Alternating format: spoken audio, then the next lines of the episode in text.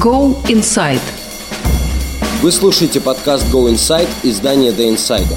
Меня зовут Филипп Гринштейн, и сегодня наш гость – актер некогда супер популярного в России маски-шоу Борис Барский. Борис живет в Одессе и продолжает давать спектакли в местном доме клоуна, в том числе и для раненых солдат ВСУ. Go Inside. Борис Владимирович, вы занимаетесь самым благородным, на мой взгляд, жанром, который есть э, в театре, клоунадой. Более того, вы им продолжаете заниматься прямо сейчас, во время войны. Дом клоуна в Одессе дает спектакли. Я, например, убежден в том, что настоящая клоунада – это всегда немножечко трагично, но все-таки это и юмор. В связи с этим первый вопрос такой. Каково это шутить на войне? Я думаю, что это необходимо. Это необходимо не только людям, которые приходят в театр, а они приходят, они испытывают голод по позитивным эмоциям, потому что очень много негативной информации идет в Фейсбуке, идет в сети, идет во всех интернет-ресурсах, идет по телевизору. Вот причем я восхищаюсь нашими э, новостными всеми каналами, потому что они стараются при всем трагизме всего, что происходит, подавать новости шуткой, подавать весело и я обращаю внимание на зрителей, которые приходят в театр, и какими они приходят в театр, чувствуется время проблем, которые они несут с собой, и это невозможно от них избавиться просто так вот. Возьмешь, если взять вот так вот из головы и сказал, вот я из себя все выбрасываю плохое, и теперь во мне только хорошее остается. Так не бывает, оно все равно где-то червоточинка маленькая такая есть. Какими они подходят после спектакля, это совершенно другие люди. Это люди, у которых горят глаза, их переполняет, они хотят поделиться, они хотят поблагодарить за то, что вот ну, было каких-то полтора-два часа спектакля, и вдруг они почувствовали себя теми до 24 февраля, до 2014 года. Я обращал внимание, вот в 2014 году мы открыли театр для военных моряков для флота, который ушел с Севастополя. И мы открыли двери, к нам приходили они с семьями вместе с детьми. И они подходили, благодарили, говорили спасибо большое. Знаете, вот мы впервые эти несколько часов улыбнулись. Улыбнулись за два месяца с тех пор, как они ушли оттуда. Сейчас точно так же мы открыли двери для реабилитирующихся бойцов, которые проходят лечение, а не кто-то в гипсе, кто-то с протезом. Да, это страшная видеть молодых людей в таком состоянии. Они немножко отстранены очень они еще в своем мире, в своей борьбе, в своих сражениях. Заканчивается спектакль, и я всегда говорю, что ну, от всей души я благодарю зрителей за то, что они ходят в театр. Мы, правда, мы умеем делать людей счастливыми, но отдельно хочу поблагодарить ЗСУ, потому что эти ребята, вот храни вас Господь просто, дай Господь мощи ангелам-хранителям, которые охраняют вас, охраняют побратимов, потому что благодаря вам мы можем смотреть в глаза друг друга, улыбаться друг другу,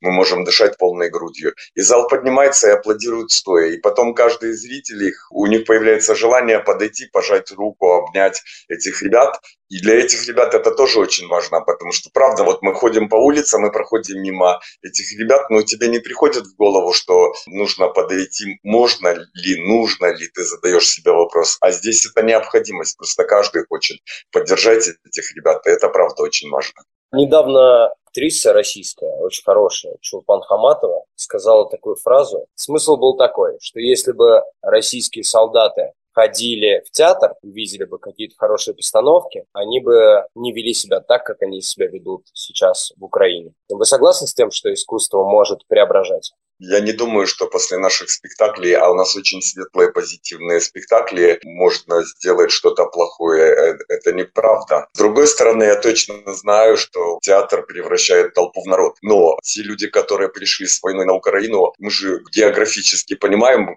кто попадает в плен, кто воюет. И это люди из каких-то... Да я даже слова не найду. Там очень много бурятов, много очень людей из какой-то глубинки российской, которые, если они в первое время, захватив территорию Украины, воровали чайники, электрочайники, но они чайники забирали, а подставку не брали, потому что они не знали, что это такое. Если они впервые видели туалеты, то о каком, о каком театре может идти речь? Если они воровали холодильники и стиральные машины, то ну их жалко просто. Их, ну. Хорошо, но все-таки Про них понятно, да, и я с вами согласен, и я понимаю, что эти ребята точно не видели ни театра, ни хорошего кино. Верите ли вы, что люди, которые приехали из Москвы, они тоже там есть, которые были в театре? Может быть, даже пару Здесь раз... еще зомбирование, очень мощное зомбирование телевизионными каналами, которые я тоже наблюдал, я смотрел наши новости, я смотрел новости российские, я смотрел, даже не буду называть эти фамилии, они у всех на слуху,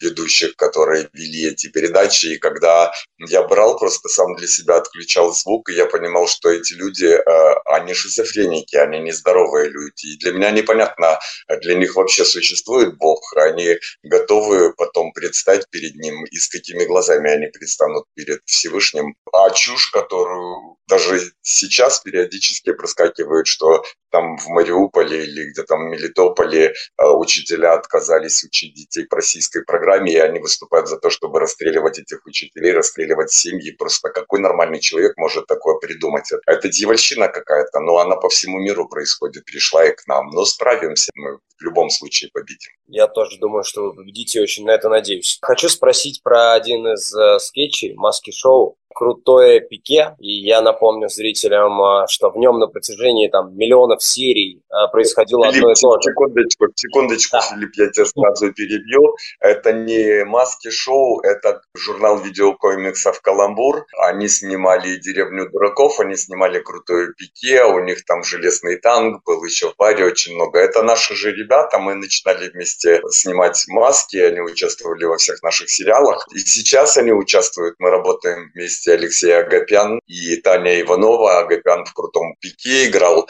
а Таня Иванова играла в «Деревне дураков». Она всех пила сковородкой, матросиков там и солдатиков этих. А Агапян – это тот, который помощник пилота, правильно я понимаю? Да, мы сейчас играем в спектакле. Вот Таня очень хорошо вошла в спектакль «Евреи в Дика». Это комедия у нас. До этого мы уже играли втроем спектакль «Детский подкидыш». Очень смешной спектакль. Сейчас мы играем единым составом, как театр маски но это отдельный проект. Это журнал видеокопиев «Каламбур». В любом случае, я правильно понимаю, что это все-таки какая-то одна, одна тусовка, это один творческий проект. Это одна команда. Да, одна команда. Да, и да. я хотел в связи с этим спросить, так или иначе вы, если не принимали даже в нем непосредственного участия, то вы, вы были свидетелем того, как это делалось. Даже как зритель, признаете ли вы, что крутое пике стало самой точной метафорой э, того, что происходит с Россией? Я не политолог, мне сложно судить то, что происходит с Россией, но мне очень жаль искренне, потому что ну нелепо спрятать голову в песок, как страус, и говорить все в порядке, у нас много друзей во всем мире, Никарагуа, Северная Корея, еще что-то. Ребята, оглянитесь, откройте глаза, от вас уходит вся экономика, от вас уходит, вы закрываетесь даже не тем железным занавесом, который был, а теперь-то вы знаете, какие туфли, вы, вы привыкли уже к каким-то комфорту, который несет с собой экономика и дружба с другими странами, и вы берете это, разрушаете. Ради чего? Ради того, чтобы прийти в чужую страну, положить там свои жизни.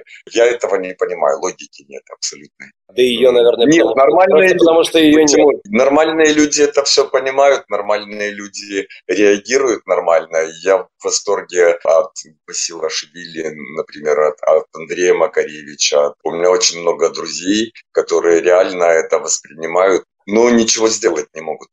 Вы вышли на эту тему, хотел этот вопрос задать позже, но если вы уже упомянули э, Басилашвили, вы упомянули Макаревича, и я так понимаю, что туда же Лея Фиджакова в эту замечательную компанию. Фиджакова – это вообще это низкий поклон. Ну, настолько талантливая женщина, на маленькая, но с таким стержнем – это богиня. Вопрос, связанный с ними. И не только с ними, есть еще какое-то количество представителей, представителей культуры, которые открыты... Ну, вот я, сегодня я сегодня прочитал, что Шевчука осудили и присудили штраф 50 тысяч. Вот очень интересно все-таки прочитать вердикт этого приговора, потому что за что 50 тысяч? За то, что Родина не задница президента, либо за то, что она задница? В любом случае 50 тысяч. Что касается вот таких смелых людей, как Шевчук и все остальные, кого мы перечислили, людей, которые открыто высказали свою позицию, открыто выступают против войны. Как вы думаете, есть ли у этих людей, когда закончится война, будущее в Украине? Сможет ли их принять Украина? Смогут ли они продолжить там карьеру?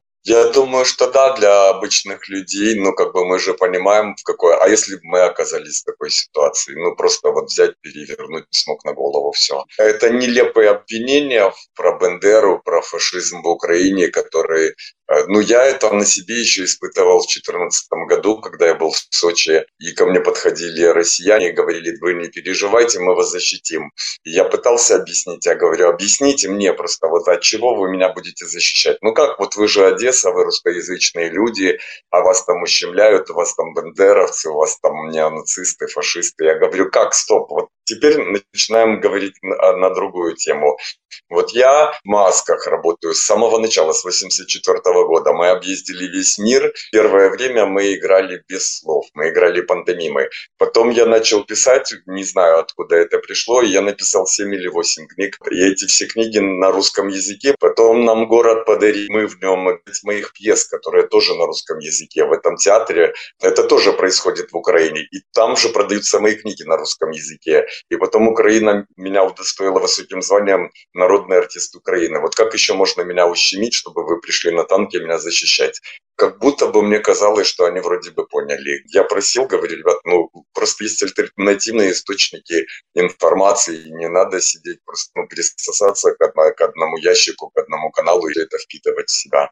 Вот, ну, если вас интересует, ну, получается, что не, немного людей думающих, сопоставляющих, анализирующих. Я думаю, что они приедут и приедут к нам с удовольствием, потому что их здесь любят. И они любят нашу страну, потому что не раз они высказывают высказывались на эту тему. По поводу русского языка с университета Тараса Шевченко в Киеве сняли мемориальную доску с именем Михаила Булгакова. я считаю, что Россия сделала и продолжает делать все для того, чтобы русский язык и все русское было ненавистно украинцам. Я знаю много примеров людей, которые принципиально стали разговаривать на украинском, потому что русские им больше, ну, потому что никому не хочется разговаривать на языке тех людей, которые пришли тебя убивать, например. Но в связи с этим вопрос, как бы Россия вынуждает Украину украинизироваться. Как быть в таком случае деятелем культуры? Как писать стихи на украинском языке, если ты никогда в жизни этого не делал. Как быть актером, например. Вот я тоже когда-то был актером еще совсем недавно. Я не представляю себе, что даже если я выучу какой-то язык в идеале и буду на нем замечательно разговаривать, все равно я не рожден с этим языком, я не знаю нюансы, я не знаю тонкости. Мне будет сложно. Я понимаю, что никто точно никого не, не заставляет разговаривать на украинском языке, это факт. Явно государство перестраивается. И есть ли хоть какое-то будущее у русского языка? Я думаю, что это перегибы, но это неизбежно, от этого не уйдешь. Много раз у меня в голове возникал этот вопрос, или кто-то меня спрашивал, и я пытался объяснить, что сейчас на фронте люди сражаются, наши украинские бойцы, они сражаются и на украинском языке, и на русском языке сражаются, и на грузинском, и на белорусском, и более 80 стран э, и языков участвуют в этом во всем. И сегодня я смотрел в Ютубе ролик одного из бойцов, который сказал, что мне абсолютно пофиг, на каком ты языке говоришь, мне важно то, что ты делаешь. До этого возникали даже разговоры на тему одессит, коренной одессит, не коренной одессит, там я одессит в четвертом колене, там или еще там что-то рассказывали. Я тоже пытался объяснить, что Одесса принимает любого человека, любой человек, который... Одесса, она мама, для нее чужих детей не бывает. если ты приехал в этот город, и ты влюбился в этот город, если ты делаешь что-то для мамы, для того, чтобы мама была счастлива, ты уже одессит. И важно то, что ты сделал. Опять же, это разговоры людей, которые, может быть, вот у меня такое ощущение, которые пытаются расшатать страну, ну, таким образом, еще раз столкнуть нас лбами. Я очень благодарен России за то, что она объединила народ. И сейчас в Одессе 100 национальностей. Я могу сказать, что я там молдаванин, болгарин, а я поляк, а я там еще кто-то. Нет, больше нет таких наций. Объединились, все стали украинцами. И поэтому расшатать вот еще таким образом уже не получится. Настолько сплотилась нация, настолько она стала монолитной, Потом я видел очень смешную картинку, которая мне нравится и которая тоже эту ситуацию может описать. Это когда на балконе стоят царь там и первый министр, а внизу революционно настроенная такая толпа, и половина с вилами, а половина с факелами. И министр царю говорит, все элементарно, скажи тем с факелами, что эти с вилами хотят забрать их факела. Это разделяй власть. Ну, потихоньку, да, будут переименовывать чего-нибудь, но это бессмысленно и бесполезно. Точно так же у нас сейчас поднимается разговор о том, что чтобы убрать памятник Екатерине. Ну, не знаю, какому умному человеку это в голову пришло, но его уже убирали, а она стояла, Екатерина, потом поставили голову Карла Маркса на этот пьедестал, там, может быть, Екатерина сделала что-то плохое, но благодаря ей появилась Одесса. Она построила, она собрала людей, а это очень важно, очень талантливых людей. Благодаря этому появились э, там Дюк де Ришелье, первый мэр Одессы, да, появились э, люди, которые строили этот город с любовью. И де Ришелье, когда премьер-министром его забрали во Францию, он мечтал все-таки вернуться в Одессу, потому что это его ребенок, он его создавал. Да, наверное, ну, кому-то легко получается перейти на украинский язык. У меня пятерка в школе была, я закончил на отлично по украинскому языку, у меня была пятерка. Но у меня не было практики, и все мое окружение, все, с кем я общался, мы общались на, на русском, и поэтому даже писать что-нибудь, ну, реально возможно. Да, реально язык украинский очень красивый, он мелодичный, я с удовольствием слушаю песни, слушаю людей, у которых эта речь звучит как песня. Но у меня не получится просто. У меня нет того словарного запаса. Мне 62 года. Вот за 62 года я накопил словарный запас русского языка. И я уже не успею такое же количество словарного запаса. Да и зачем это все просто? У меня семья, к примеру, у меня половина семьи разговаривает на украинском языке, родственники жены. Я разговариваю на русском. Мы друг друга понимаем, и у нас никаких ссор из-за этого не происходит никогда. И точно так же я общаюсь со многими журналистами, я прихожу в эфир, и они мне задают вопрос на украинском, я отвечаю на русском. Все, с этим тоже проблем никаких нет. Поэтому не думаю, что такие проблемы могут в ближайшем будущем возникнуть. Дополнение к этому вопросу. Но то, что а, да. должна иметь и гордиться своим языком, своим флагом, своей культурой, это нормально. Это очень хорошо. Ну, дело производства, понятно, да, дело производства должно идти на, на языке той страны, в которой мы все живем и которую мы любим. В связи с, вот, со сказанным, мы же можем себе представить ситуацию, при которой украинским театрам законодательно будет сказано играть только на украинском. Мне не хочется об этом думать, с другой стороны, я знаю, в любой стране есть комьюнити, которые разговаривают на своем языке, у которых есть свои театры, и они играют в этих театрах. Я играю пьесу «Дикарь» или несколько слов «Защиты пещерного человека». Я 7 лет за этой пьесой гонялся. Мне очень хотелось в ней поучаствовать. Она идет в 40 странах мира на больше 45 языках. В принципе, я узнавал, можно ли с этим спектаклем мне приехать в Израиль, отыграть где-нибудь в Германии или в Америке. И мне продюсер сказал, что я обладаю правом на русскоязычную версию, и поэтому ты на русском языке, да, ты можешь на иврите ты фиг, ну, не отыграешь в Израиле. Но я и так не отыграю, я не владею ивритом. Я не думаю, я не хочу думать о плохом, просто я материализую положительные мысли, и они чаще всего у меня материализуются, они сбываются, поэтому вот у меня следующая материализующаяся мечта есть, когда мы победим. Мне очень нравится, когда Усик побеждает, вот сейчас 20 у него будет вроде бы поединок. Вот, когда он побеждает, он всегда танцует гопак. Я уже начал разучивать гопак, у меня была мечта, что вот ну победим, я станцую гопак в театре. Потом думаю, нет, мы всем театром станцуем гопак. Потом думаю, нет, театра мало, надо все Одессой станцевать, чтобы в книгу рекордов Гиннесса. Потом, а почему все Одессой? Да лучше всей Украиной станцевать, да вообще всем миром. Да, я недавно разговаривал э, с э, продюсером, кинопродюсером Александром Роднянским, задавал ему вопрос mm. в более узком э, плане по поводу кинематографа. Считает ли он, что после войны, когда э, наконец-то она закончится, украинское кино ждет э, расцвет, что она займет какую-то нишу, да, значимую в мире, которую, к сожалению, пока что не занимает, как вам кажется, есть ли у украинской культуры большое вот такое настоящее будущее, где украинские фильмы и украинские спектакли будут равнять с мировыми? Я думаю, что первое время очень мощно это прозвучит на сто процентов. Не только кино, а и театры, все, балет, опера, все что угодно, потому что я динозавр эстрады, я пережил уже какие-то этапы развития, начиная с построения социализма, кончая перестройками, когда Восток-Запад начал дружить, когда Запад начал изучать русский язык, когда мы ездили в перестроечное время за рубеж, и на нас все смотрели как на диковинку какую-то.